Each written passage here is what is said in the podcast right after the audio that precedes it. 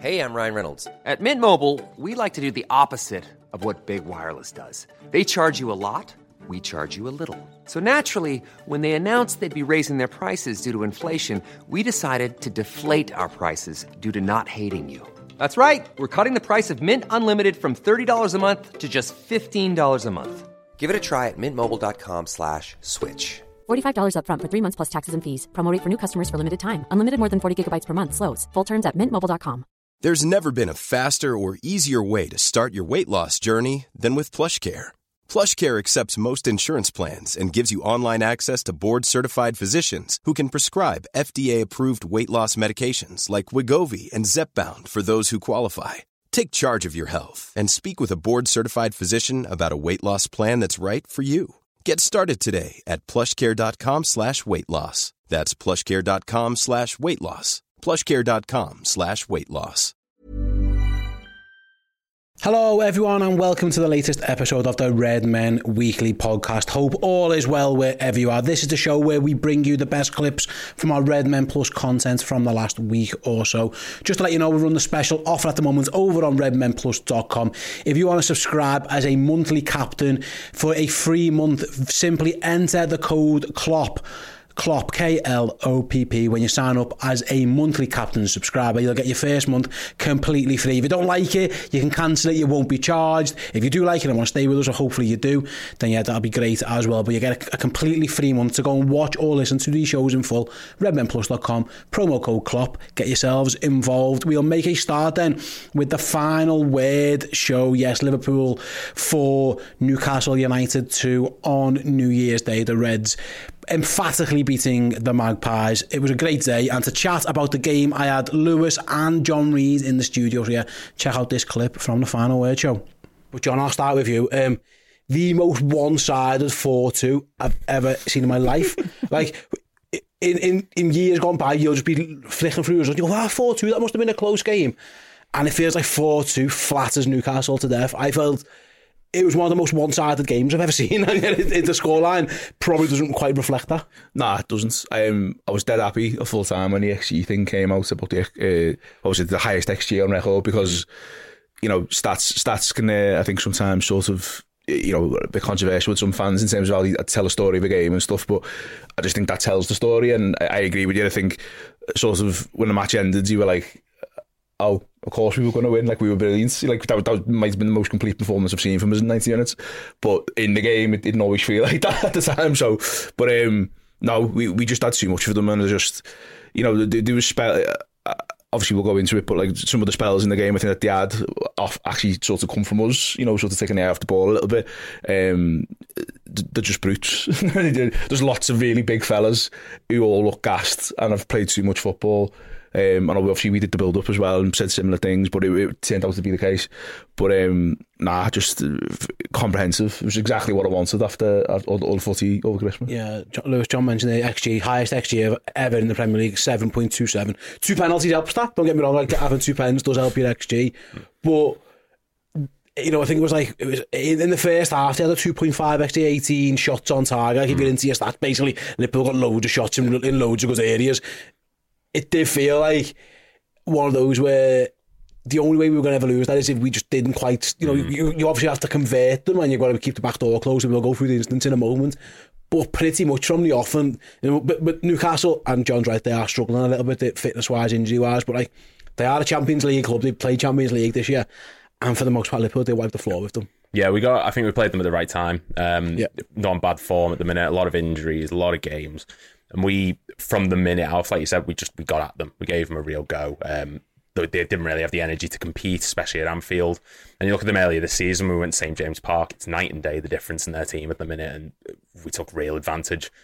I did when we got to half time. We hadn't scored in the back of my mind. I was thinking, oh, it's going to be another Man United game. This where we pepper them with shots and just can't break them down. But you know, fair play to Newcastle's I suppose, resilience in the first half, but ultimately just way too much for them. Far too many options coming off the bench for us. And it, it was a game that a lot of people thought we were going to dominate. I didn't think it was going to be quite as easy as it was to an extent, but, you know, got the job done. Three points. Happy days.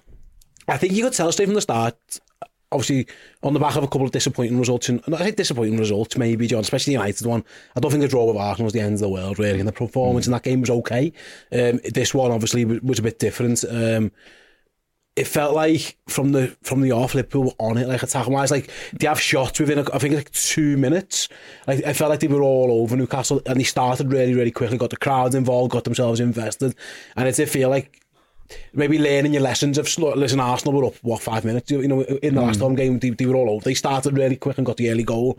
It felt like Liverpool really started laying marker down early doors. You're like we're, we're coming for you they did and they've had a few opportunities this season to sort of you know, sort of state that. I'm thinking about like the Luton game, United, Arsenal as well, where they develop opportunities to sort of go, right, okay, we don't want to talk about the league in interviews post match or whatever, but like on, on the pitch, yeah, we know we know where we are. Um, and this this was the first game I think where, where they've sort of took that from minute one.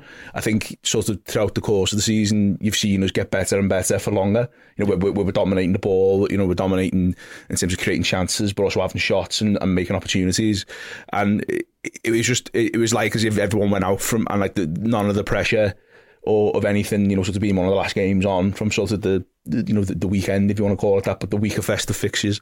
Um, it, the all, none of that seemed to weigh on them, and like you know the what I like, I think this season, or, or, what's been you know really enjoyable, I guess, as a fan, is is the freedom of which we play. None of them ever seem phased by anything. None of them seem. I mean, obviously, don't know how well it's translated necessarily for people watching at home and stuff, but like the, the weather yesterday was horrendous. You know, like you know, you, you're watching that and like you, I, you know, I, I didn't necessarily even want to be out in that, like playing 90 minutes of footy, but like to, to go out in all that and to just suddenly just show up and be what you know, uh, you know, obviously at the minute the best team in the league, but one of the best teams in the league certainly.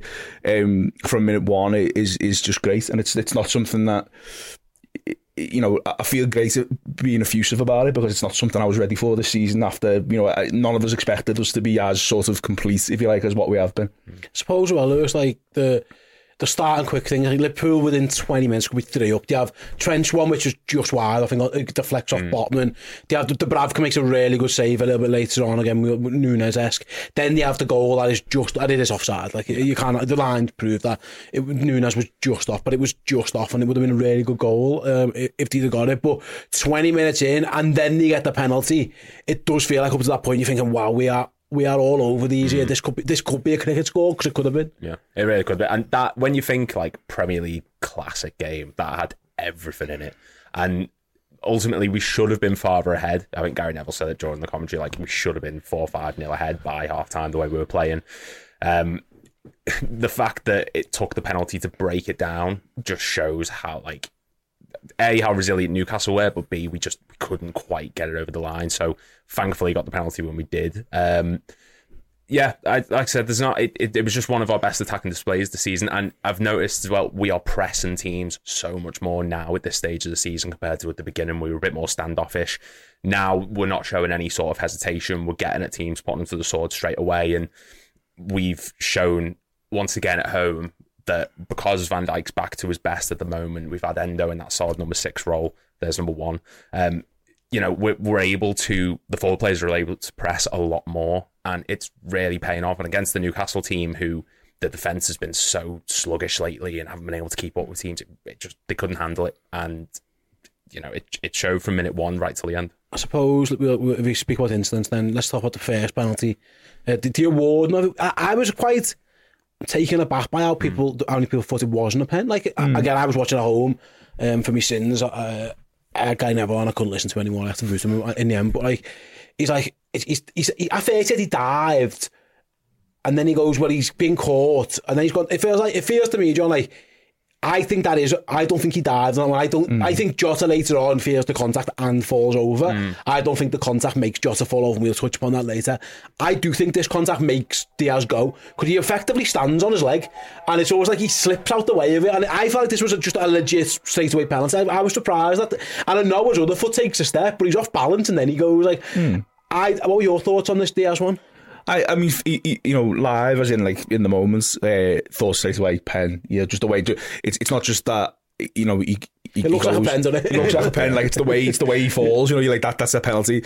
Seeing it back, I mean, again, like anything you watch in slow mo, you know, looks I don't say looks worse in the sense of like it looks more like a pen. It looks less like a pen. It does look like he's being theatrical, but um, I, I thought it was. I mean, like you know, to be sort of moving at that speed, that close to goal, you know, like and just suddenly be thrown off balance. Of course, you're gonna like you're gonna try and stop yourself, take another step, mm. as you say, and then and then go. But um, the controversy around that and around some of the other stuff. I mean, again, I'm sure we'll we'll get on to, we'll get onto it at some point. But the referee around the whole game, he's um, shite. yeah, no, no, no. He's crap. He was crap for both teams. He's absolutely crap. Lads got bookings who didn't deserve bookings. There was lads who deserved bookings on both teams who yeah. didn't get them.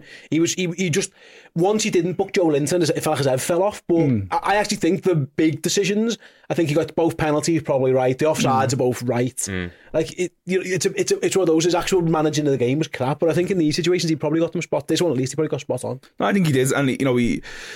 It, it, it's one of those things as well, isn't it? Where like you, you don't sort of want this. Well, I mean, we do obviously, but like you don't necessarily want the crowd always to run the game, if you like, in, mm. in things like that. And you know, as a referee, you've got to sort of be be strong and say no. Uh, there might be too much of that in, in the in the game at the minute, certainly this season. But um, you could feel it. I think. I mean, it, obviously there's the rules of the game, but like we dominated that much of that game that we were like, of course it's a pen. Like that's the only thing they can do at this stage to stop us getting close because we that wasn't the first time we'd been in their box. It wasn't the first shot we'd had in their box kind of thing. Um, so now for me, hundred percent a pen, and you know Diaz as well. You know it's borne out in in his performance. I think you know it wasn't just that he, he was lucky and he happened to be in the box and had the ball passed to him. Like you know he helped make that. He, he helped make some of the other goals and right up until he went off for me, he was probably the best player on the pitch. So. Fair enough. Let's talk about the first penalty then. Now it's been given. It was Mo Salah. I actually watched his post game interview. it, listened to it. He, he was speaking to Jamie Carragher, and he he kind of admitted the goal he got in his head. He was like he was moving, he was waving. I saw him talking to the goalie coach. So I thought, fucking, I'll just whack it down the middle. Yeah. His run up looked different. It felt like it was all Felt rushed. rushed yeah. It was like we waited for ages for the VAR check, and the ref was whistle, and then was taking the pen. Usually, and he did it on the second one later on. He takes his breath. He does. He used to do the little sh- shuffle thing that feels like it's gone now, but I thought he never looked composed, which is very odd for Mo Salah. Like that's usually Mo Salah's thing. I mean, maybe it was. I don't know if it was because the pitch was quite slippy. A lot of people said there were people online saying that maybe he didn't want to do the big run up just in case you know he does slip or something like that. Yeah, it, it just felt really rushed. And I know Salah's technique is sort of just hit it and hope kind of thing. He's got to sort of, if I don't know where it's going, you know, as the keeper going to know. But it just, it didn't feel right. And even if, if you're going to do that, just blast it. At least try and go for a far corner. He just, it's a bit too central. It's a good height for Dubravka, who's quite a tall keeper anyway. And then Trent's follow up. Now, I, it's worse. Look, it's it's it's an awful attempt. And look, it, it's easy to say that, but in this situation, he's got defenders closing him down. He's it, the ball's quite high, dropping to him. He just maybe just doesn't have enough time to set himself, and it sort of just hits the outside of his boot. So it, it can happen. Um, it's just a shame, I think, that it happens to Trent because you know, of all the players you expect to be able to bury that chance, he's the one you'd think, and you know, is where it is just a mishmash of stuff that just went wrong, to be honest. It was interesting, Jon, because they are two usually of Liverpool's most composed players. They're two of Liverpool's leadership group. They're usually, you know, Trent's vice captain of the club, Salah's up, that he's captain of the club as well, and it does feel like in, in both of them they kind of I don't know if the the occasion got to them, the fact that the ref was doing everyone's heads in, the fact that it could have been three 0 already at this point. And again, it's it's and it's my I might be micro examining this to death, but it felt like both of them had more time and usually usually are better taking that time. Salah, I've never ever seen someone score a penalty when the ref blows the whistle and they run up straight away. Usually you have to compose mm. yourself. Um, even if you ask, even if you're going to blam it, you know, you, you, like Lewis says, probably direction. And then Trent, he's probably got more time than he realises as well. He probably has got time to make sure he gets he gets that spot on. It just felt the whole process from Salah taking the pen to it going over the crossbar. It was like so fast, and I feel like both of them kind of could have, in hindsight, maybe just slowed it down a little touch. Yeah, I guess if you have one sort of criticism of them, maybe that maybe it's that. I seen um, I seen a tweet after the game, and apologies because I can't quite remember off the top of my head who it was, but um, about the fact that maybe we play too emotionally sometimes in terms of like the, you know the bookings and sort of the general attitude of the team, certainly first half. Um, and I, I, do wonder maybe if there's something in that, you know, that it sort of goes to the Reds a bit. Um, maybe some of the other games as well, in terms of, you know, as you say, sort of having all those shots on target, it being nil nil and thinking we, we can't have this happen again, or, or they they score and we go one down, even though we've made everything and we've dominated the game. Um, and I guess that's just the case of having having the, the faith and the belief. I mean, uh, that one from Trent later on, where he almost scores and just you know from nothing, essentially from from, from the you know from from the from the, uh, the the corner. Um, you know, he's got the skill to do that, as you say, Mo, in terms of pens as well and finishing. You know, we, we know he can do it, but um, I, I wonder with most likely whether it's just he's in his own head about the pens. Uh, they, they put his numbers up um, after the match, didn't he? And said, you know, he's I can't remember exactly what they were. Missed but- four or seven or something. yeah, he's missed he's missed a lot of his last couple, and I just wonder whether he again he's, he's in his own head a little bit about whether you know which way do I go, kind of. And you, you've mentioned that obviously with the keeper as well. So, but it's um, it- it's you know maybe as the momentum builds this season, if you like, or whatever we end up doing, it's something that you, you trust. You trust the process more. Absolutely. You talk about lack of composure then, Lewis, and I want to move on to the Darwin thing here.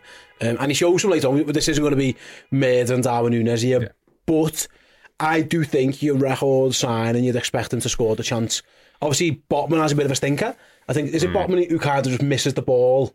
Nunez is in one on one, I think. Um, and he should score. And I think Dubravka had a good game. I think he did really well. In that situation, I don't think he did anything out the ordinary for a goal. He kind of just starfished a little bit and hoped that the ball hit him. It did feel like that that's one where Darwin gets a lot of stick and some of it's justified, mm. some of it's over the top. I thought Neville was a disgrace on some of it yesterday on the commentary on Sky, for example, in the UK. But some of it is some of it is justified. Like he does really well later on. We'll we'll talk about his composure, but in those type of situations, you'd want your number nine to do better there. Yeah. I, I, th- I, I think he'd say the same. You could tell he, he whacked the floor in frustration a couple of seconds later. You'd expect that when as soon as Botman misses that one, you think that should be a goal. Nunez is his own worst enemy. I think he's in those moments where he doesn't have to think; he just has to hit it and just you know. What was the goal last? Can't quite remember who it was against, but um, one probably well, two, against these as well. Yeah, so yeah, yeah, you know, he's he's just when he's in those situations where it's about placement and taking your time, just having a bit of composure. That's when he slips. When he's got to just whack the ball and you know it's it's an instinctive finish. That's when he's at his best. And I said it on one of the shows here last week that I think Nunez is better out on the wing because he's he doesn't have to be the focal point of scoring goals. He can just do what he wants. He can be creative. He can use his energy and tenacity to just he can get at fullbacks and just cause chaos, which is what he's good at he, in those one-on-one moments, he's shown time and time again that he just he, he lacks the composure to be able to slot it past the keeper. And look, it's it's going to happen. Some of the best finishers in the world have done it. I've seen Salah do it. Like Yeah. you know, everyone does it. He does need to get start getting out of his system because it's all well and good people saying like you know he's going to get like 20 chances a game he's going to score like one or two of those he goes he went a month or so without finishing a goal and a lot of those chances were really good opportunities and yesterday showed again that when you know the assist which i'm sure we'll get onto was fantastic and he played really well other than that but they're the key moments because if we went on and lost that game 1-0 that'd be the moment that everyone talks about Yeah, I agree. Just a little bit of lack of composure. Interesting because up to this point, then it's about half an hour, nearly 40 minutes, actually, and Newcastle out of nowhere spring an attack and they score. Um, now, thankfully, it is offside, and again, it's very close offside. Um, it, it was out of nowhere, to be fair, like, Liverpool played the line right so you've got to give them credit in the end, you know what I mean, mm. they, they hmm. got it spot on, but it, it, it kind of like, I don't know if it woke everyone up, it was like, oh, oh my god, there's another team playing here, because like, up to that point, it had just been attack first defence. Yeah. Yeah, it's it's it's thingy, isn't it? It's like you can you can you can lure yourself into that I think, and I think that's where sort of like I say as a team you need to just do the basics. You know, like um, and I don't mean in terms of like that they weren't because they were they were playing brilliantly, but it's like you know you don't, necessarily have to go for you know the the amazing cinematic shot, overhead kick or whatever. Like you know, just just do the basic things. And as you say, uh, nothing for me exemplifies that better than, than the defence and, and the line we keep. You know how, how well drilled you have to be to do that, and term, and how, how disciplined as well in terms of dropping off and stuff. But um, it, it, it was just a good thing, I think, and I think you know if that goes in obviously and, and gets given. We're all sat here fuming, kind of thing, you know, thinking, oh, here we go again, and maybe the players' heads go down and in that in that vein. I think it happened in the way it did, and the fact that it was offside, um, it, it, you you get the same effect, but the other way. Say it, wake, it wakes the team up, and you suddenly think, "No, hang on a minute, we've got to start." And I do. I know obviously that was sort of before half time, and the manager gets them in. But you know, I think that the difference in sort of how composed we looked, sort of that last five, you know, off the back of that versus the first five when we come out in the second half. You know, the fact that we're laying balls off to people in the area to try and score tap ins, kind of thing.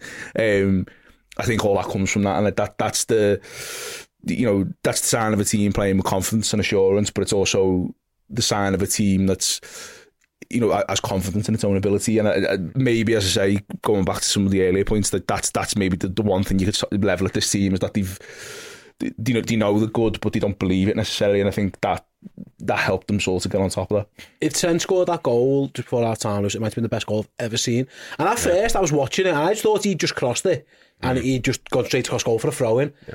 He is trying to score when he hits the crossbar. There's yeah. no doubt about it. He was inches away from scoring. Like, mm. like it was like Maicon. It was like Marco van Basten, Roberto Carlos, all ripped into one. Like he, he almost scored one of the greatest goals of all time. It might go. It's up there with Suarez. Yeah. You know when you go down the, the list of great Liverpool yeah, misses, and that that he gets he gets credit for how good he missed that. that was. It was like Maicon at the 2010 World Cup. That he should, and I don't, I don't know if Gary Neville was being serious or if he was being like, "Oh my god, what's that was incredible." When he was saying, "You can't shoot from there, you can't shoot from there," and I, Trent can shoot wherever from wherever the fuck he wants. You know, if he's going to do that and almost score and hit the post, that would have been one of the best goals I've not just Liverpool goal like ever seen because that was an outrageous attempt and keeper had no chance of that. Trent to me he's he's become a man this season. I know it's a bit of a, but he's he's matured. He's stepped up, and I absolutely I can't praise him enough for it. When he slides in and makes a tackle, or like it's a latch this challenge, or you know he gets team going, the way he gets the crowd going, like he'll show his hands in the air and start shouting and get everyone behind it. He's he's leading the team by example, and that shot is just the perfect example of fuck it, just have a go because you never know what could happen. Oh man, it's been so good. It goes in, get chalked that one up in the Luis Suarez list of great, great Liverpool misses. Um, our time comes and goes. Then Jon, you're right. Maybe Liverpool because they start second half pretty well as well. It's interesting that the first goal comes, and we speak about it now. How it took 49 minutes in this game to get a goal. By the way, it, it is quite a, quite staggering. It actually comes on the back of Newcastle actually getting in our box, mm. and Liverpool do deal with the whole situation well, and they go pretty much from their own corner flag to Mo Salah having a tap in. Mm. Like that, you talk about like X, why your XG is so good when, when there's a lad standing in the middle of a goal tapping the ball in from it. That, that's why your XG is good. But the only bit, the only bit of the move, it's whether Darwin means the flicker was meant to go to Salah or Jones or whatever. But from start to finish, that is a wonderful team. Liverpool played right through Newcastle from one end, literally goal line to goal line. Salah was off three yards out when he taps mm. it in. The, the move starts pretty much near our corner.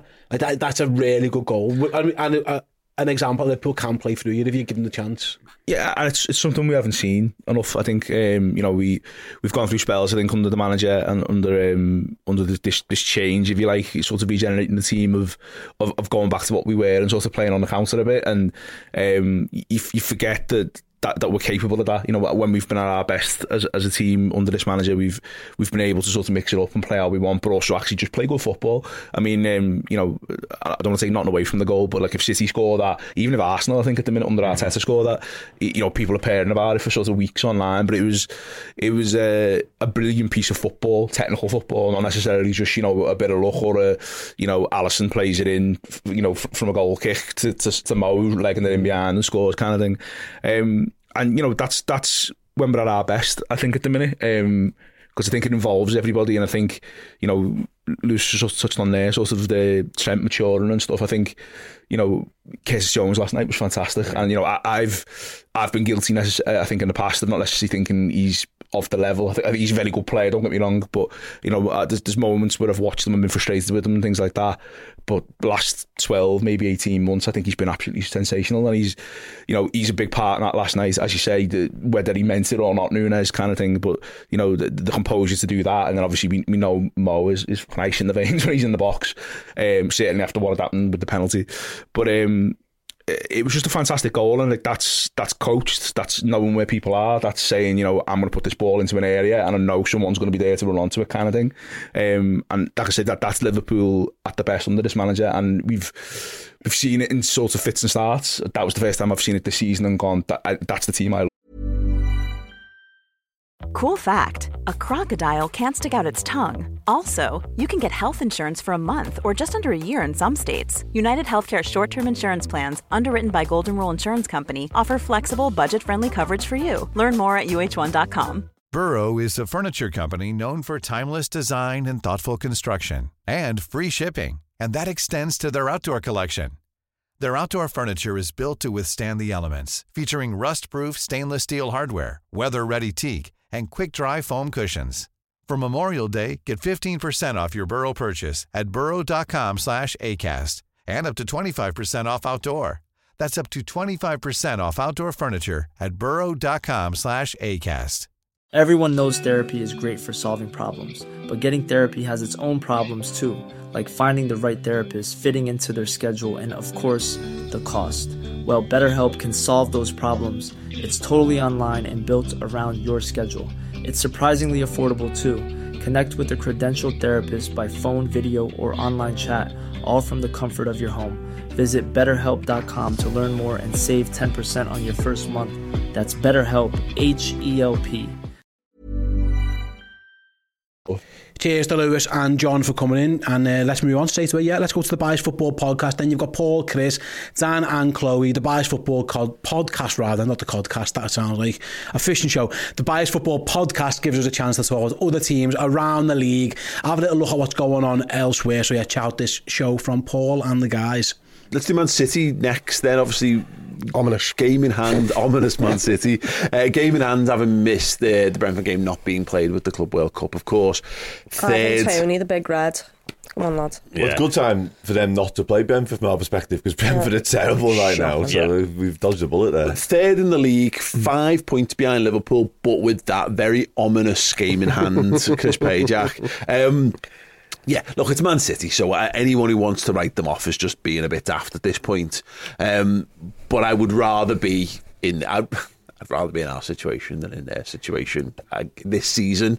Not so much all the trophies that they've won in the last. 12 Yeah, months. it's it's a really tough one, isn't it? Because you know we talked about it a little bit on the podcast and stuff about how they've certainly got the ability to go and win loads and loads of games on the bounce, and you know we know that they've been there and they've, they've done it as players, and they, they know how to win titles and trophies.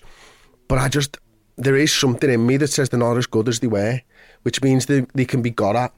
And you know how many games have they lost so far this season? Four, three, three defeats, four draws in the league so far. That's very un Manchester City, isn't it? And we've not really seen them coming, and they've they've gone through a bit of a sticky patch. And you know, if you're looking at the form of them in the first half of the season, you would say that maybe that can be replicated in the second. Maybe teams can get at them, and you know, we they're very very good. We know that they've got the ability to go and walk the league. To be to be quite honest with you, but this this Manchester City team doesn't look the same to me. Mm.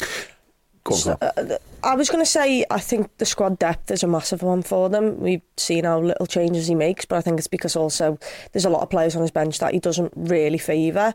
Um, but I think it'll be really interesting to see what happens in the Champions League because I think the Champions League is probably the weakest it's been in a very, very long time, and I'd put them as nailed on winners. And when it when I know it's bad, but I'd, I'd put them as nailed on winners. And the further into that Champions League run you get, you know what becomes your priority because it's winning a league or it's winning a Champions League. Not for him, he just wins them both. No, he just win them both. But, that, but I, I hope that does matter and he wins none of them by overthinking it because it's Pep Guardiola.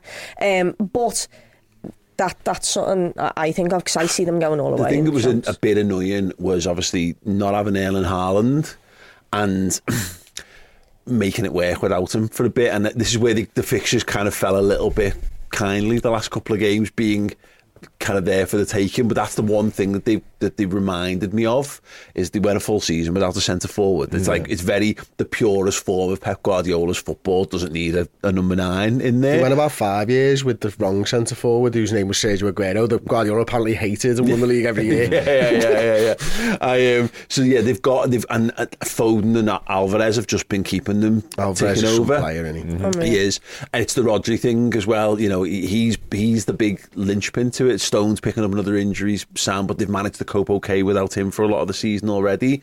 It would have been really nice if they'd just come back to a big test after the Club World Cup, and it hasn't happened for them yet. Saying that, I'm pretty sure they have Newcastle It's at St. James's James's Park. Newcastle have lost seven of the last eight in uh, all competitions.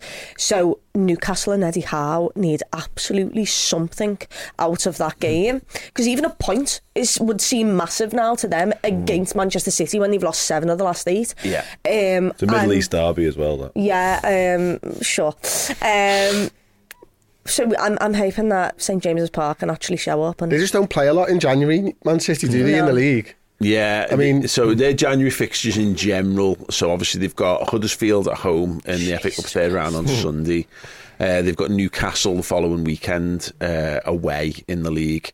They've then got Burnley at home on the thirty first, and then yeah, you get into February. Then you've got Brent. They've got is that that the reverse Brentford yeah. game? That's not the missing No. one, uh, which is something I guess. Everton, but it's then it, it, it gets interesting for them after that. Obviously, when the Champions League comes back, they've got Chelsea, Bournemouth away. Is a bit of a. I'd rather have Like them Bournemouth now like, yeah, you'd rather have them now. than the start of the se- than the start of the season. They've got the Manchester derby. Um, obviously, Uh, got the second leg of the Copenhagen game. They've got us. They've got Brighton. They've got Arsenal. They've got Villa. That's the that's the killer run for them uh, when when it gets into March. But they've been dropping weird points. So it, th th th that's the thing about Man City is you can you you just can't predict what they're actually going to do. You know, is anyone going to just turn up and, and turn them over? It's no way to live, um, but it means they might throw a couple of surprises up in the in the Can- way. But that so that four game run, the night, for, oh, actually, from Manchester United, the second of March, Man United at home, second leg against Copenhagen, which might be done and dusted by them, but that's at home. They've got us at Anfield, they've got Brighton away, Arsenal at home, Villa at home, and then actually Crystal Palace away, which would be a, an interesting one. They for often them struggle well. against them full stop, don't they? Mate? But so much of this hinges for me on who's going to be the guy that steps up to the plate, like they've had so often down the years. It was Gundogan. Gundogan for so long. It was Vincent Kompany previously. Who's going to be that this season? Kevin De Bruyne's a wonderful footballer, as Erling Haaland, but neither of them have really been that person when the shit's backs against the wall and you've shit's at the fan. Who's going to be the one to say? It "Ah, feels I'll like it's drive? Rodri. It feels Could like well be, that's and where again, it's gonna be. incredible footballer, yeah, but they do feel not bulletproof this season, I would say, and a little bit more fragile than they've been previously. And again, you, you're right when you say everyone can sort of wish injuries upon other people, but more than ever before, big injuries are killing them this season, it's Rodri in particular. It's January. Let's see what they do. Should we have a little That's palate cleanser from the top of the table uh, and discuss Manchester United Yeah. instead? Anyone Sure. up for that? Where are they Um, now? Manchester United are currently seventh in the Premier League. How many points off top four and then how many points off They top? are nine points behind Arsenal in fourth. Just doesn't seem like a lot, does it? Oh, it is For for them. That's a they've That's, yeah. That's seven games for them. but it's mad, isn't it? Because going into the game against us, they were in, they were they were a deceptive team because everyone's general consensus was United crap, and then they kept putting up And these but they were right by graphics of- Tottenham or right by Arsenal. But yeah, was it. They were only a handful of points, and then it was they were putting these graphics up saying this is like comparable to some of the best starts to the season they've had. Now they've officially had like the, the lowest points tally they've ever had at this point of a, of a, of a Premier League That says to me that they've been consistently excellent for years. If if they if it's a good start and one of the worst starts, that's all that says, isn't it? Yeah, mm. but it's the, it's the it's the inconsistency with them, and again, the expression I've used time and time again this season: basket case for football club. And and I think one of the I think we talked about the Ineos stuff on the last show, or certainly around that point, but like it's being resolved.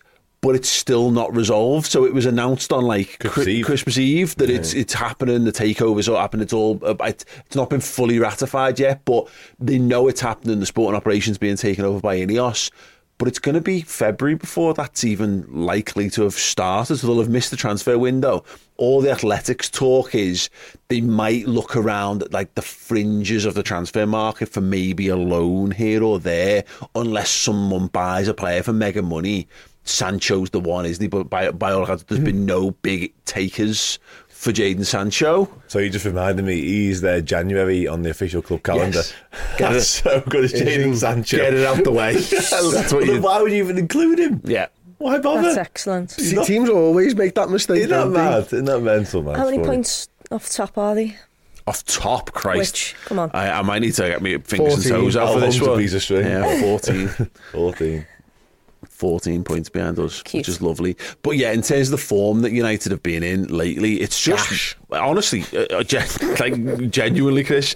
Uh, go back to let's go back to Great word, Yeah. Didn't expect that. Let's go back to the Caught me off start of December for them. They lost to Newcastle. They beat Chelsea, big turning point. Lost to Bournemouth 3 0 at home. That was Bournemouth, I think, first ever win at Old Trafford. Yep. Um, they lost to Bayern Munich to get knocked out of the Champions League. It's all good. Com- confirmed. They had a big historic draw with us at Anfield. Massive. Big, big point that. Turning point. Uh, lost 2 0 to West Ham. um, beat Aston Villa 3 2. High flying Aston Villa. Big win. Turning point. Lost 2 1 to Nottingham Forest. Another Um, turning point. the turning point. Well, turns out the turning it's turning downwards. Uh, Dizzy as consist- fuck, them. Yeah, So we did it. Uh, I think you were off one week, and we did our December fixtures did, and all yeah. that type of stuff. From all of the teams that we predicted, and so we went through Liverpool, City, Arsenal, Spurs, Newcastle, and Man United. can't We- believe United, not Villa. Carry on. uh, to be fair, at the start of December, Villa actually weren't there. No. They just went on a run at the start of December, and then all of a sudden they were there because we were like, "Oh God, how didn't we include Villa?" Anyway, from all eight games, we didn't get one result right. Uh-huh. Like For United. for United, not one single result right, which enforces the basket We- case of a football side. We also predicted them 11 points, and when Chris sent me the, the graphic and said Man United minus four points, I thought to myself, well, oh my God, we predicted 11 and, and they've got 15, wow. And then I opened it, and it was actually the odds seven. Seven. So even we over here predicted them to have more points. It's this inbuilt sort of go to United must be good thing I must Yeah. have in me. We all must have in us to say, oh, it's Manchester United, they're going to win games of football. Turns out they are genuinely horrendous. No, but They- the thing is, we only gave them three wins out of those eight. But that was far too many. Far too many. um, we gave them a win against Bournemouth, a win So, against. West Ham, Go on, let's go back. Go back to. So when did it start? Everton. So the Everton game. We said was that November? Everton. Was that? that was just after the corrupt stuff as well, wasn't Before it? Everton Have you got something. WhatsApp on the computer? Because you could just open our graphic. No. We thought it'd be a bear pit, then Yeah. we got Yeah. it and it'd be horrible, yeah. So we gave Everton the win then, and they lost. Yeah. Um, and Man United obviously won. We gave a Newcastle Man United a draw. Newcastle won. We gave a Man United loss against Chelsea, and they And they won. won. They won. We gave them a win against Bournemouth. They lost. and they lost. We we gave them King. a loss against us and they drew. We gave them a win against West Ham and they lost. We gave them a draw against Villa and they won. And then we gave them a win against Forest and they lost. Baffling. Manchester But we United. did brilliantly on everyone Fascinating. else. but it- it's just I don't know why because we keep look we, we look at Man United and Onana's rubbish. Mm-hmm. Like Jonny Evans is an incredibly actually shrewd signing. He's their best centre half, but he's Yeah, but that was a shrewd signing when they first had him. yeah. yeah, need to get Chris Smalling back as well. Um, but the thing, again, that's actually a smart, canny piece of business, but not for a club that should be challenging for the title. It's a canny bit of business for Everton. yeah. Mm. yeah, yeah, yeah. Not for Manchester United. Yeah, yeah, yeah. Manchester it's- United have doing Everton's, well, let's buy all Man United players. But the conversations are turning around the players now. They need to start shipping out. Varane's on that list now, and like Varane, and it should be in their top three or four best players. He should be their Virgil Van Dijk. He's younger than Van Dijk as well. I think. Significantly. Yeah, he's a few years. He's under 30, isn't he? No, he's not. is he? No way. he might be thirty. It Don't looks believe like. I'm Um, sure he was. I'm sure he was 29 at the start I'm of the not having season. You know, Because I feel like he's been around he's forever. 30. he's 30 Um, now. But I said start of the season. Yeah, I'm no, sure no, he's no, 29 no, no. start of the I, I season. like When the was fact it? that you really emphasised the now. Uh, he was born on the Oh, 25th of April, so sorry, no, he was 30. he was 30 in April last year. Um, the, but yeah, you know, Casemiro's obviously fallen fallen to bits. Scott McTominay's come back into the team as like an important part of that, that squad. Amrabat, who literally was there. Like the entire world needed a DM this year. Everyone did, and they were moving for a hundred million pound each. And Sofyan Amrabat was available for about twenty million quid from January through to the closing of the summer transfer window. And Manchester United ended up getting him on loan because nobody wanted him and they couldn't dig in enough to sell him. They've got, I mean, obviously Mason Mount. I think we'd have all had Mason Mount, so that sometimes you can just get things wrong, can't you? But like, Who are their best three they signed the fucking lad who scored nine goals in Serie A for seventy million pounds as their Mm. main centre forward. He's got one in the league. He's got he finally scored his goal in the league. He said it was the best day of his life. Do you know what they said after that? He gets us.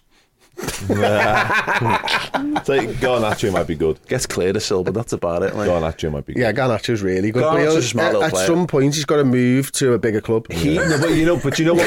do you know what Garnacho is? Garnacho is Liverpool uh, with Raheem Sterling under Brendan Rodgers. He should not be their main. pa- They're going to fucking ruin him because he's you're putting too much on this lad, and they've done it with Rashford already. Putting too much responsibility on young shoulders. That's why Sterling goes to City and he gets to be their fifth best player uh, with a team of world class players and a support network around him and gets to flourish underneath that. United are just going to absolutely uh, destroy Garnacho. It's great because Who, look at him. who are Man United's top three players? Not ability, like because people might throw Bruno Right now, like, in, but who I'm were not their best player? Luke Shaw. Garnacho. Fernandes has got to be in there still. Uh, I don't think they've even started scored. to fucking turn a bit on him, Yeah. haven't they? That Mainoo kid's playing okay. Kobbie Uh, Mainoo. Jonny Evans. I mean, Maguire's turned it round. Yeah, a bit, Maguire actually is probably in their top three best players at the moment. on paper, they've got like the, the Golden Glove winner from the Champions League last season. They've got Varane, Casemiro, Marcus Rashford, Bruno Fernandes, Christian Eriksen. You know, Mason But These are all theoretically all right footballers, mm. aren't they? But They know why though. They are good footballers, but they've got a really bad coach. And I still think that Mason Mount would have worked at Liverpool. I still think Yeah. Liverpool could have got a tune out of Amrabat if he chose Jadon to Sancho pursue him. well. If Varane's playing for Liverpool, I think he's doing much better than he is at Manchester United. Sancho exactly the same. What's the what? What is the thing? paying too It's well, paying far too much money for footballers. Uh, When you when you start throwing the cash down, it's like where's where's the motivation in that regard as well? And then you're right, is, is he the right fit for Manchester United? He's a disciplinarian, I think they kind of like that because Ole was such like a airy, fairly happy, clappy. I've got Alex Ferguson on the phone, lads. Everyone behave. You know, the boss is on the phone. Yeah, God, honestly. Without sounding like Gary Neville, the culture's clearly wrong, isn't it, at the club? Yeah. And it, it all comes This is back Manchester to United. yeah, it all comes back to Jurgen Klopp's no dickhead policy, and clearly that's worked wonders down the years. Whereas Manchester United have had the opposite policy: the more dickheads, the better. Essentially, Antony, Bruno Fernandes, you know, etc. Filter by interested, most expensive Yeah. buy. It's how And- and- Everton have got themselves in this And situation. even too, bringing back. Cristiano Ronaldo stems into this. I've been watching that uh, Captains of the World thing on Netflix. Don't it's really that. good, by the way. But Ronaldo's in that, speaking about his Manchester United departure and all that. And clearly, albeit you know he scored goals for them, he just destroyed the behind the scenes of that football club. And youngsters looked up to him and seen the way he was acting, and it just stemmed throughout the entire squad now. Well, he said, didn't he? I I don't know who it was. It was one of the people at Manchester United said he is he raised the bar in terms of his in- work rate and all that. But the problem is, is they weren't good. en- No one was good enough to meet it. So instead of like He was getting annoyed. enjoy, enjoying that he was bringing people along, he was getting annoyed with people not being as good as him, which is which is it- the wrong. the that- wrong is it? Was No, that no, no. also that famous thing where he came out? He says Carrington's exactly the same as when I left. Yeah. What's that about? Yeah. Like, you know, There's my name scratched into a tree. Yeah, Okay. Ronaldo for Tevez forever. Ronaldo for Ronaldo. Yeah, more like yeah. Sister forever. Um, It's not Neymar, mate. No, Come. Um, yeah, no, I it's great. They're, they're, they're a mess, and, and every now and again you think they might just be about to kind of get their act together. But it was the thing. I think Goldbridge put it out, didn't he, after the draw? Like, let's use let's let them use this as a springboard, and I, I think that they won't. Why would they? It's it, it's they are so nineties Liverpool. Hmm. It is ridiculous. Everything about it is just history repeating itself. It's all the pundits on the telly who've all been through the successful years, all slaughtering them for not being as good as that United team. It's a bunch of players who were signed to be expensive but have got the wrong attitude. It's a heaps of pressure from the fans who have got this like we've got we've got to be this good immediately at all times, otherwise it's shit. So there's no appreciation of the growth or the journey, and ultimately, I, I- again, trying to fill big shoes of successful managers that have gone in the past and kind of loom large over the whole thing. It's To be great. fair to them, Fucking great. it's always entertaining because they do not draw the game of football. Mm. they either lose it or they win it. Yeah, fascinating football team. I love it. I, and I've said this for years. That I, I, Liverpool and me, love. I don't like support another team. I support whoever Man United are playing. Hmm. So like, and the, they, they've been doing really well this season. they're, second in the league. They're having a great season. The teams that are playing Man United. Cheers to the guys there. Yeah, brilliant show. The- It's actually one of our most popular shows in terms of views and listens. The Biased Football Podcast. People tend to love it. So yeah, hope you enjoyed that one too. Moving on then, Dan Club is back with another expert insight. The January transfer window is, of course, open. So Dan's going to be on the phone to as many different people, trying to learn as much as he can about a load of different players. This week it's Gonzalo Inacio of Sporting. When we want to learn about something from Portugal, our great friend Aaron Barton from Proxima Jornada is the best man to go to. So yeah, check out Dan and Aaron's chat about the sporting centre half. There's a lot of talk around. Obviously, you mentioned he's a left-footed centre back. I think Liverpool fans are looking at him going, "Could he do a little bit of left back?" We've seen Joe Gomez do that of late, of course, and he's yeah. never done that for Sporting in those 145 appearances you mentioned. But is that something? I guess it changes when Trent goes into midfield. He becomes a hybrid. It, it essentially becomes a back three anyway, so yeah. that would suit him, I guess. Yeah, yeah, definitely. To be honest, I think with the yeah the way that the way the Liverpool play at the moment and and the way that Trent operates, especially the amount of space that it leaves for you sort of as you say to merge into that into that back three, and, and he has played he's played as a left sided centre half in a back in a back four in a in a in a in a pair and a few times. I think he played for Portugal a few times there. Um, the game against Luxembourg, I think he was alongside Ruben Dias, and he had Diogo Dalot to his left. So, but yeah, I, I think as you say, get you'd have to obviously get to grips with you know that specific what happens when when you know sort of Trent goes into midfield. But as you say, you're the you're the favourite defender over on the left hand side. Um, you know, slotting into left back is it something that he can do? You know, I wouldn't I wouldn't put it past him. To be fair, he's uh, he's passed every other test with flying colours so far in his career. So, um, yeah, and it, I just think getting him into those sorts of positions where he feels where he feels comfortable and he's got space with the ball because his passing range is just amazing. Like his, his ability with the ball is tremendous. Some of his there's some highlights if you go on our Twitter and literally just say the name, you'll see clips come up of like different assists that he's played over the years. He's clearly someone that's comfortable coming out of the defense with the ball. Um, you know, he's he's tall as well. He's still got, you know, like a decent physical presence. The physicality of the Premier League and playing up against, you know, some of the um some of the more physical strikers again will be something that he'll have to adapt to. It's just a completely different pace to the Premier League. But again, there's no there's nothing there that really indicates that he wouldn't be up to the challenge. Yeah, you mentioned some of his qualities there, and in terms of his style of play, then you mentioned obviously he's technically proficient on the ball and stuff like that. Is there anyone you compare him to? Is anyone that springs to mind? Maybe a more seasoned campaign who's been around for a long time. Maybe somebody been in the Premier League. Is anyone, if you looked at him and gone, he reminds me of him? Um, I mean, there will, there will be a few. I don't like making comparisons because I think it, it, it, always comes back to bite it, and people are like, "How oh, you compare them to?" to but I mean, he, as I say, is is his strengths lie in in his ability to pick a pass. His defending, you know, is is is spot on. But again, he's playing for a team that, other than when they play against Porto and Benfica, they don't have to do as much defending. That's just because of the quality that they have. You look at his, you know, his sort of his touch map. I had it up before, of you know, sort of his touch locations, and the actual centre centre back like position on the pitch where you'd expect it to be there's only 13% of his touches there. like in front of the halfway line on the left hand side is 14%, and then just on the halfway line is 18% of his touches, which is the most, um, is the highest concentration of his touches on the pitch. So that just shows you like he's comfortable with sort of playing that that high line and playing further forward.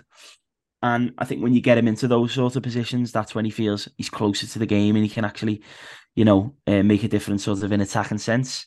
But obviously, as a centre half, what you want is you know someone strong defensively, and he is that as well. So yeah, I'll let people make up their own their own uh, comparisons before I start uh, comparing them to you know Berezi. there it is. There's a comparison right there. We boxed it. Um, in terms of weaknesses, then you spoke very glowingly about him so far. But is are there any weaknesses to a game whereby you can see he would need to improve that if he is going to become a future star of the Premier League, or even if he's going to become the star of the Portugal national team defensively? I, no, I, again, maybe just I think it's tactical, that sort of tactical flexibility of working within different systems. It's not even really necessarily a, a, negative because you I don't think you can really hold it against them. Um, you know, I, I don't think Amorim specifically plays a back three because he thinks Gonzalo can't really do it in a, in a back four. I think it's more so he's just so suited to it, and obviously that's his system. So working within different systems and looking comfortable.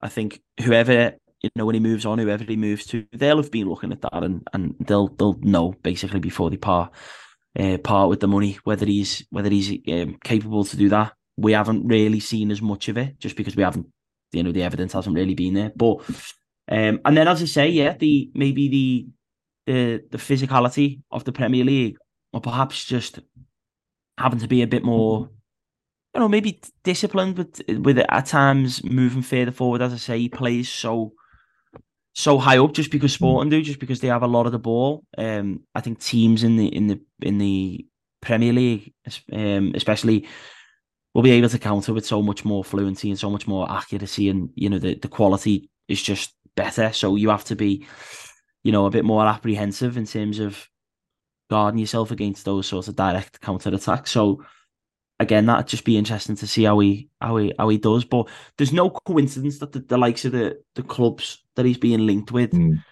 are all ones that are sort of at the top of the game and that are looking to have the ball and that are looking to dominate. He's not, you know, he's not been linked with with any clubs that don't really have the lion's share of possession just because he's not really a sort of sitting camped on the edge of your box defender. Um, you know, he can do that when Sporting is sort of under the cosh towards the end of the games. You know, he's good in the air. He can get himself up. And then just, I mean, obviously not something that you, you're looking for in a centre half, but just his, his prowess in front of goal as well is, is mad, you know, like it, just in terms of the, the amount of, the amount of sort of important goals or the amount of times that he's sort of been there. Um, but I think that's just a sporting thing because I think Sebastian Coates as well, who Liverpool fans will know, um, very well is the is the same. I think he's got seven goals and six assists just in the Primeira Liga Inacio in, in his ninety five games, which you know that's that's it's not a bad return for for a centre half. I think you know it's like five hundred minutes or something for per goal and assist around that. It's I think Yeah. it's just over a thousand per goal. So it's not you know it's uh, Liverpool are getting someone that if they throw him up for corners as well, you'll get um you might get an extra few goals a season. But yeah, I do think it's I do think he he's ready. I don't think he's one of those players that we look at and we think he's played in the Portuguese league and you know he looks good, but how will it translate? I think Inacio is one of them. You're buying you're buying a player that's that's ready, and I, I've put a lot of hype on him. To be fair, I've just realised in this, and usually a little bit more um, subdued, Reserved, but yeah. yeah, but yeah, if, I mean, he can prove me wrong if he if he turns out if he comes to the Premier League and he and he doesn't do it too well, but yeah, I can't see it. Cheers, guys, for that one. And finally, on this week's episode of the Redmen Weekly podcast, it's Journo Insight time. Yes, me and Neil Jones had a big chat. The window, like I said before, is now open. Are Liverpool going to do anything? What should they be doing? And everything in between, yeah. A little bit of a primer chat for the January transfer window with me and Neil on Journo Insight. Might as well have a big chat about January, a little primer, Neil. I think that's the best way to, to, to do this one at the moment. Is um, what are we expecting? Are we expecting a quiet month? There's been there's been a few reports out there from various people, uh, just you know, not not expect too much. Is that your general sense of it as well? Well, yeah, I don't think it'll be one of them they're going to see loads of signings or loads of sort of offers made, you know, for players. But Liverpool have shown that if there's an opportunity, they'll they'll explore it. And you know, I think, like I say, circumstances will dictate a little bit over the next few weeks. You know, they're not. I wouldn't say they're on the tightrope, but they're not far away from being in a position where you go, that might have left us short. You know, whether it was you know a Van Dijk injury or a, a Trent injury, you know, a Joe Gomez injury, that has the the, the potential to change things. Oh, you know, Mac Allister, you know, imagine they were to lose lose him um, in in the next week or two. So there is that potential. I think it's more a case of if there's a if there's a player that Liverpool have, have had their eye on for some time and he, he he's there's an opportunity to do it now, then that'll be that'll be what they would do, as opposed to you know right the window's open, we need to go and find someone. I don't think it's in that position. Um, there's, obviously, you've written underneath on the on the. Do you think they should be in the market? I do think they should be in the market. I think they should let Nat Phillips go, and I think they should buy a centre back. Um, but I don't think they're sort of thinking like that. You know, I think they're they're they're more thinking, well, we don't just need to buy a centre back. Yeah, if we can get centre back A, which is the one we want anyway, then we will, or we'll try. But I think they should be giving themselves the best possible chance for winning a lot. They could potentially win a lot this season, and I think buying another player that just alleviates some of the, the pressure in the second half of the season at that in that position would really help. I suppose we, we saw people haven't been averse to doing January deals. Gakpo, Diaz, Minamino, Van Dijk. These are all in, mm. in the club area in the last five years or so. They have been willing to do it. A lot of them felt like players who they had half an eye on anyway. Even mm. Van Dijk was a bit later than usual. Gakpo and Diaz brought forward maybe competition yeah. from other teams. Minamino was an opportunity. You know, yeah. Minamino had the release clause and was like a seen as a, as a bargain. Why not? Exactly. I, I'm just thinking is that Because obviously the Joe Matip piece is key in this. I think it, it all ties together. And that Joe Matip's injured, he's not going to play again this season. He's out of contract. You would like to think Liverpool have had all the ducks in a row know what their plans were going forward. Whether whether or not the intent is to offer Joel a contract, he might not have signed it. So they, they, they obviously had to have something there, like in plans in place for going forward. It feels like maybe if that person, whoever he or mm. he is, left whether it's a, a left back slash centre back, whatever they are, if that person is available, maybe that's something that they might explore. But it's, it's, it's, it's again, we're hearing a lot of names about, but doesn't it doesn't feel like anything too concrete at the moment. No, and uh, I, you know, Jürgen said it himself, and he said people aren't people aren't queuing up to, to give away centre backs in January. You know, top centre backs, and, and he made you know, made that point. It has to be a top centre back. It can't just be you know someone who's played centre back before. It has to be someone who's capable of playing for Liverpool, and we've seen them. You know, it's it's it's not easy. You know, that's why everyone's been so impressed by Jarell Quansah because we know it's not easy. We've seen Rhys Williams come in, Nat Phillips come in, and you can see the difference. You know, you can see that as, as game as they are and as talented as they are in their own way and their attributes, it's still a level up to play centre back for Liverpool. So, of course, if if the player that they or one of the players that they've identified for the long term is available, you know, whoever it is, whether it's Hincapié or Ignacio or Marc Guéhi, whoever, then yeah, but that's an if. That's a that's a big if. You know, that the, Crystal Palace would just say in the middle of the season, yeah, go ahead, take him. You know, and oh yeah, we'll give you we'll give you a good deal as well. You know, it, it's either going to cost a lot or it's going to be very difficult or impossible to get them out. So.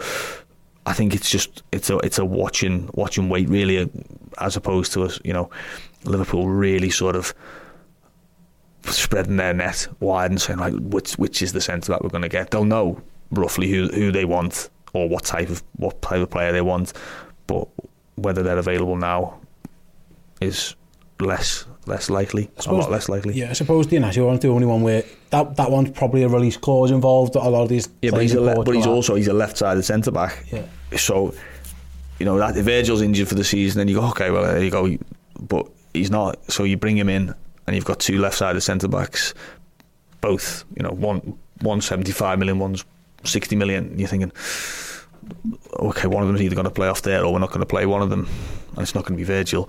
So that's yeah. that's another consideration. The thing about Matip is obviously it frees up a space in the squad. It, free, it frees up space in the Europa League squad, so you, you, you can you can fit in a new sand. There's no there's no problem there, but it's just which is which is the player and who you know how much does he cost? What's the avail- What's the availability? What's the chance of getting him in January?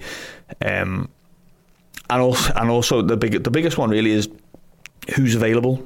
You know, come the end of the month. You know, if Robertson's back, you know you've got all of these centre backs available. You've got you've got four centre backs. Then with with one of them being obviously a full back cover. You might have Nat Phillips just around the squad. You know, you're sort of well, we're not in that bad shape, but it could be the opposite. It could be one where you go, you've only got two centre backs standing here, and Joe Gomez is playing left back. Yeah. You know, Trent Trent's got to be dipped in and out. Conor Bradley's maybe not ready to, to, to play Premier League games or whatever. Um, although I think Conor Bradley's actually at a decent level. Um, that that the circumstances dictate then. I suppose as well. It, it's the and you mentioned it before. It's like the frustration can be sometimes like, just go and buy someone because we really want to win this league and we're top of it and we probably weren't expecting ourselves to be, but we found ourselves mm. here and we've lost our first choice centre-back and the next guy is being looked after. He's been injured and they're dipping him in and out. Now, Gerald Quant has helped ease that burden because he's been brilliant. And Joe Gomez has been a revelation this season at fullback because I was ready to, I'll be yeah. honest, I was ready to say see later to Joe like if they wanted to. So they've got, they, they have got some cover. It's, it's not as dire yet, but you know do you think it is because like the nervousness of we've been here before and we and, and we and you know February 1st a couple of years ago you know Ozan Kabach and, and Ben Davies are getting rushed in on the, at the last minute because the injury situation that is the That's yeah. always the nagging doubt in the back of your mind, isn't it? It's like, is there not, is there someone you can get yeah. now and, and just But box there's a difference off? because the, the, the reason Kabach and Davis was so bad was that that situation was there on the first of January, and Liverpool waited till the, I think it was actually the first of February when, they, when yeah. they signed them.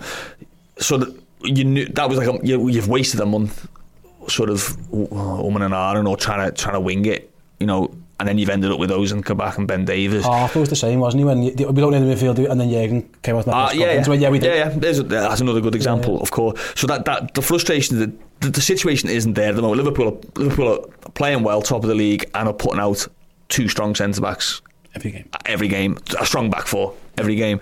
So you know you're not in a position where you're like, well, just just like can't you see it? You know, can't you see the? Ob-? So this is a little bit more sort of insurance policy signing. You know, a bit like Diaz. You know, I don't think. I think obviously everyone wants signings every transfer window, but I don't think it was one of them where it was like if you don't sign a left-sided forward in 2022 that's that's the end of your, your sort of your hopes of anything.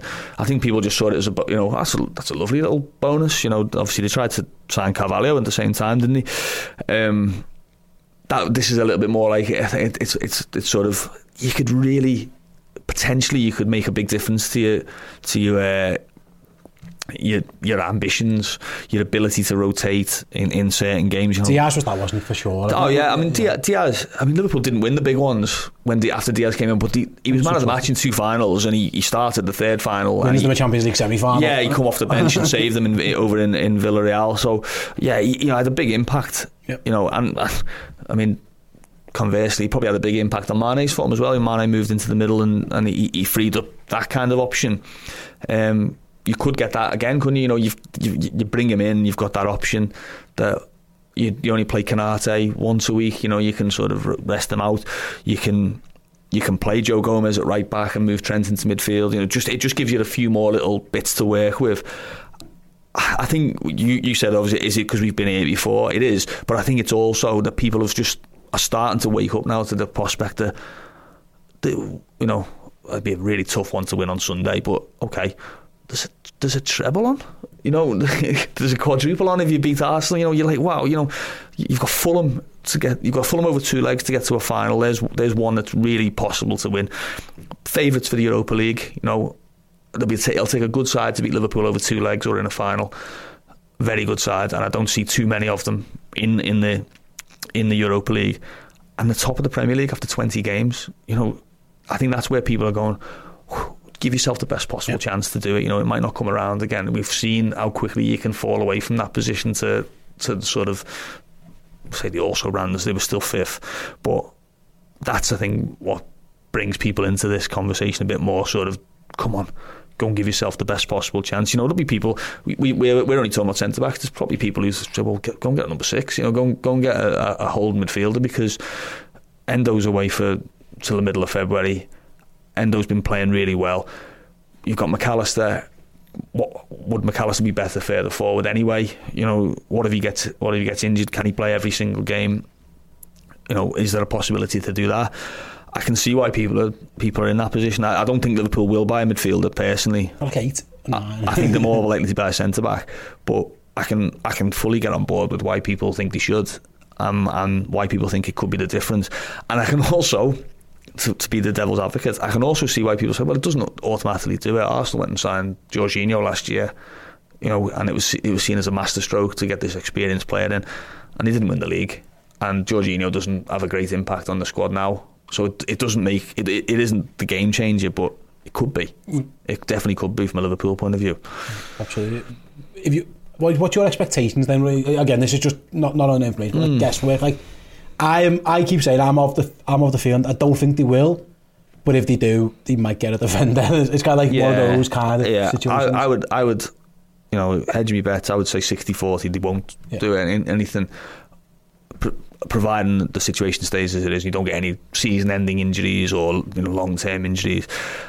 I think the left back one. You know, people are talking about. I, I, I, can't sign a left back. I don't think you can sign a left back, a specialist left back, senior one. Um, You can't have three in your squad, can you? When they're all, that, you know, No, that's, that's mad. you can't. No, exactly. You can't. I mean, you can, exactly. You'd have one of them that doesn't get on the bench. Then, the, you know, Tsimikas has got a contract. Robertson's obviously first choice. I don't. And, and to be honest, and Gomez has been brilliant. so it's not. You know, you, you've actually got three left backs in your squads if, if you want to want to look at it that way. Um, yeah, I would. I would say if it stays status quo and, and everything goes as it is, no. But if you lo- if you were to lose a Konate for two months or a Van Dijk or a, even a Quansah, then I think it, it opens itself to you. You probably should. Yeah, so, and, have, and these surprises in the past, like I say, the Diaz one came, was relatively out of nowhere. Yeah. The Gakpo one was mad that we had no midfield in the world and we just went and signed the left winger. Like, they, they, put, they put do do mad stuff. And they have, they have shown in January, boys, says like we don't buy in January. They have, they've shown a oh, they willingness to do do. it. They absolutely do it. It'll just be, they're not just going to panic. I think they learned the lesson. I say learn the lesson, but di, di got not an out of Kabach and, and, and Ben David in it. And, and it, Arthur. And Arthur. And it looks as it looks a bit panicky, it looks a bit mad. I think you're better off just trusting what you've got yeah. little bit. But it, it doesn't work. Liverpool have shown it, it doesn't work for them when they works. when they get someone, when they go and get someone, when it's you know, and we've we've all been guilty of. I've said it plenty of times. Just get another, just get a body in, you know. Just get, but it doesn't work because they can get injured if they're not ready, if they're not up to speed. I mean, that season when they brought Kabak and Davis, and both of them ended up injured. Davies didn't play a minute. Kabak played a few games, but he- ended the season injured. It was you know so it's it doesn't solve an injury crisis to buy a player that's got the potential to get injured if they, you know if if they haven't been playing a lot of football, if they're not used to the intensity, if they're maybe not at the level. But of course, there is there are the players that can make the difference out there. It's just whether Liverpool can get them or think it's think it's worth getting them now.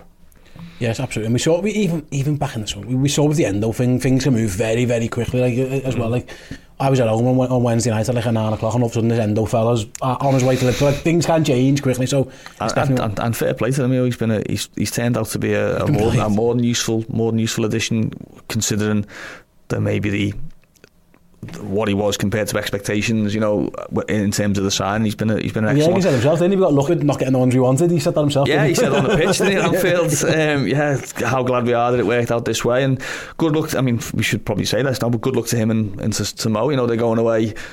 I, you know how desperate Salah is to win that AFCON. You know, he's had. He wants that Ballon d'Or so heartbreaking- bad, wa- doesn't he? Again, left out of the um, FIFA Pro 11. uh, 23 man shortlist. You know, I mean, the players who were picked were, were pretty good, but you still look at it and go, "Where's Salah there? Come on." Um, Alisson as well, probably similar. similar- yeah, absolutely, yeah. um, so good luck to him, but good luck to Endo as well. You know, going favourites for the Asia Cup, captain of Japan, could be coming back with a medal round his neck in, in, in February, and you know what a what a six months that'd be for him. You know, considering where he was preparing for potentially a, a season of slog with Stuttgart. You can have the Ballon d'Or instead. If you can win, yeah. if you can win the Asia Cup and Liverpool win the quads. Absolutely. Enzo, Cool get, hero, I think. Get Enzo in the Ballon d'Or list. Yeah, but yeah, keep an eye obviously on the channel throughout the, throughout the window. We'll keep updated with everything we can around the transfer window. Cheers to Neil and cheers to you guys for listening. Hopefully you've enjoyed all those clips. Like I say, if you want to check out those shows either in full video format or in full podcast format in your native podcast apps, redmenplus.com is the place to go. Subscribe, use the code KLOPP. You'll get a month for completely free. Absolutely zilch, zero, nada. You won't pay a penny for that first month. So get yourselves involved over there and we'll be back next week with another Redmen Weekly. See you in a bit. Hey, it's Danny Pellegrino from Everything Iconic. Ready to upgrade your style game without blowing your budget? Check out Quince. They've got all the good stuff shirts and polos, activewear, and fine leather goods, all at 50 to 80% less than other high end brands. And the best part? They're all about safe, ethical, and responsible manufacturing. Get that luxury vibe without the luxury price tag. Hit up quince.com slash upgrade for free shipping and 365 day returns on your next order. That's quince.com slash upgrade. Hi, I'm Daniel, founder of Pretty Litter. Cats and cat owners deserve better than any old fashioned litter. That's why I teamed up with scientists and veterinarians to create Pretty Litter. Its innovative crystal formula has superior odor control and weighs up to 80% less than clay litter. Pretty Litter even monitors health by changing colors to help detect early signs of potential illness. It's the world's smartest kitty litter. Go to prettylitter.com and use code ACAST for 20% off your first order and a free cat toy. Terms and conditions apply. See site for details.